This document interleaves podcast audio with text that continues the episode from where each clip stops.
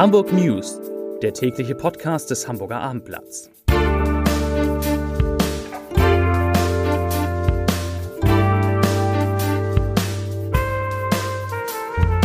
Moin, mein Name ist Lars Haider und heute geht es um mysteriöse Einbruchsversuche im Hamburger Hafen. Weitere Themen: Im Phönixviertel in Harburg wird schon wieder ein Mann angeschossen, das Fischsterben in Hamburgs Gewässern nimmt größere Ausmaße an und die Sache mit dem oben ohne Schwimmen in Hamburger Bädern funktioniert irgendwie nicht. Dazu gleich mehr.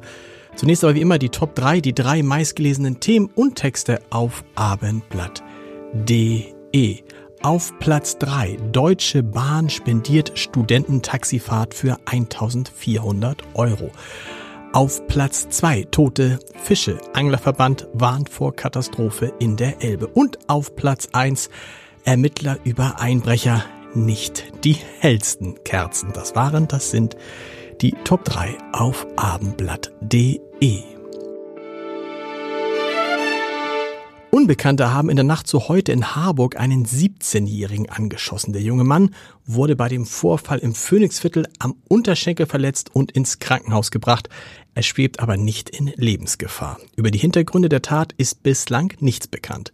Ersten Ermittlungen zufolge war eine Streife kurz nach Mitternacht mit einem Verkehrsunfall an der Reinholdstraße befasst, als aus Richtung einer Parallelstraße ein Knallgeräusch zu hören war. Die Polizisten eilten daraufhin in die Richtung und sahen mehrere flüchtende Menschen. Ehe die Beamten diese verfolgen konnten, wurden sie von einem Ladenbesitzer auf den vor dem Geschäft liegenden siebzehnjährigen aufmerksam gemacht. Die Polizisten hätten sich zunächst um den jungen Mann gekümmert. Im Anschluss versuchten mehr als ein Dutzend Streifen, die Geflüchteten zu finden, blieben aber erfolglos. Die Kriminalpolizei hat die Ermittlungen übernommen.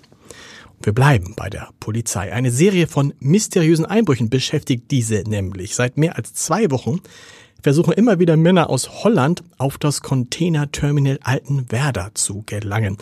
Die Polizei nahm bislang rund vierzig Personen fest, zuletzt welche in der Nacht zum Mittwoch. Eine mögliche Erklärung ist, dass sie eine große Menge Kokain aus einem der dort gelagerten Container holen wollen. Tatsächlich ist die G E R, die gemeinsame Ermittlungsgruppe aus Zoll und Polizei, zuständig für Drogenschmuggel in großem Stil, in diesen Fällen federführend bei den Ermittlungen. Dennoch ist man sich nicht sicher, ob nicht doch etwas anderes hinter der Sache steckt. Geht es um die Bergung von, Conte- von Kokain aus einem Container, wäre es für die Drogenschmuggler aber ein Wettlauf gegen die Zeit. Auf dem Containerterminal in Altenwerder können allein auf der Hauptfläche bis zu dreißigtausend dieser Behälter in Reihen und in bis zu fünf Lagen gestapelt werden. Das hamburgweite Fischsterben hat dramatische Ausnahme angenommen. Entlang der Alster und ihren Kanälen, etwa an der Isebeck, sowie an Teichen und in Bächen herrscht Verwesungsgeruch. Noch immer schwimmen vereinzelt tote Fische an der Wasseroberfläche oder haben sich in herabhängenden Zweigen verfangen. Mehr als eine Tonne Kadaver wurde seit den starken Regenfällen in der vergangenen Woche bereits im Auftrag der Stadt abgefischt, wie es heißt. Die Fische waren gestorben, weil nach der langen Trockenperiode ungewöhnlich viele organische Substanzen ins Wasser gespült wurden, deren Abbau enorme Mengen Sauerstoff verbraucht. Laut Behördensprecher David Kappenberg werden die toten Fische vom Landesbetrieb Straßen, Brücken und Gewässer und einer externen Firma zur Entsorgung in die Müllverbrennungsanlage Borsigstraße gebracht. Ein Fischsterben ähnlichen Ausmaßes habe es im Jahr zweitausendachtzehn gegeben, heißt es. Damals wurden insgesamt fünf Tonnen tote Fische aus den Gewässern entfernt. Mal was Positives. Der Flughafen Hamburg hat ein Großprojekt abgeschlossen. Die Bauarbeiten an der Start- und Landebahn null fünf dreiundzwanzig Niendorf-Langhorn sind nach Plan verlaufen, sodass die Pistensperrung jetzt beendet werden kann. In Hamburg haben Energiekrise und teils explodierende Materialkosten, und das ist wieder eine schlechte Nachricht, in der ersten Jahreshälfte überdurchschnittlich viele Unternehmen in die Insolvenz getrieben. Für den Zeitraum Januar bis Juni registrierte die Wirtschaftsauskunft Kreditreform in der Hansestadt zweiundachtzig Insolvenzen je zehntausend Unternehmen. Mehr gab es nur im Saarland, neunundachtzig, und in Berlin hundertdrei waren es da. Zum Vergleich, bundesweit beträgt diese Insolvenzquote sechsundfünfzig. Als die Politik mit der Idee um die Ecke bog, das oben ohne Schwimmen in Hamburgs Bädern zu erlauben, wunderten sich manche schon.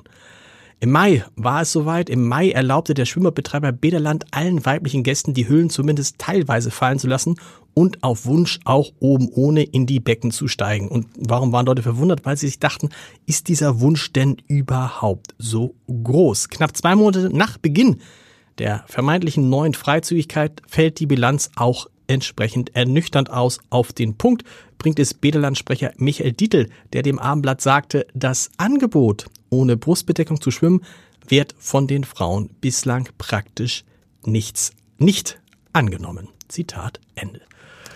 Ich wünsche Ihnen heute einen schönen, warmen Abend, vielleicht in einem Freibad. Weitere Podcasts des Hamburger Abendblatts finden Sie unter www.abendblatt.de slash Podcast. Unter anderem gibt es eine neue Folge unseres Ernährungspodcasts mit Ernährungsdoc Matthias Riedel, der erklärt, welche Ernährung, welche Lebensmittel helfen, wenn man erschöpft ist. Hören Sie mal rein und wir, wir hören uns morgen wieder mit den Hamburg-News, na klar, um siebzehn Uhr. Bis dahin, tschüss.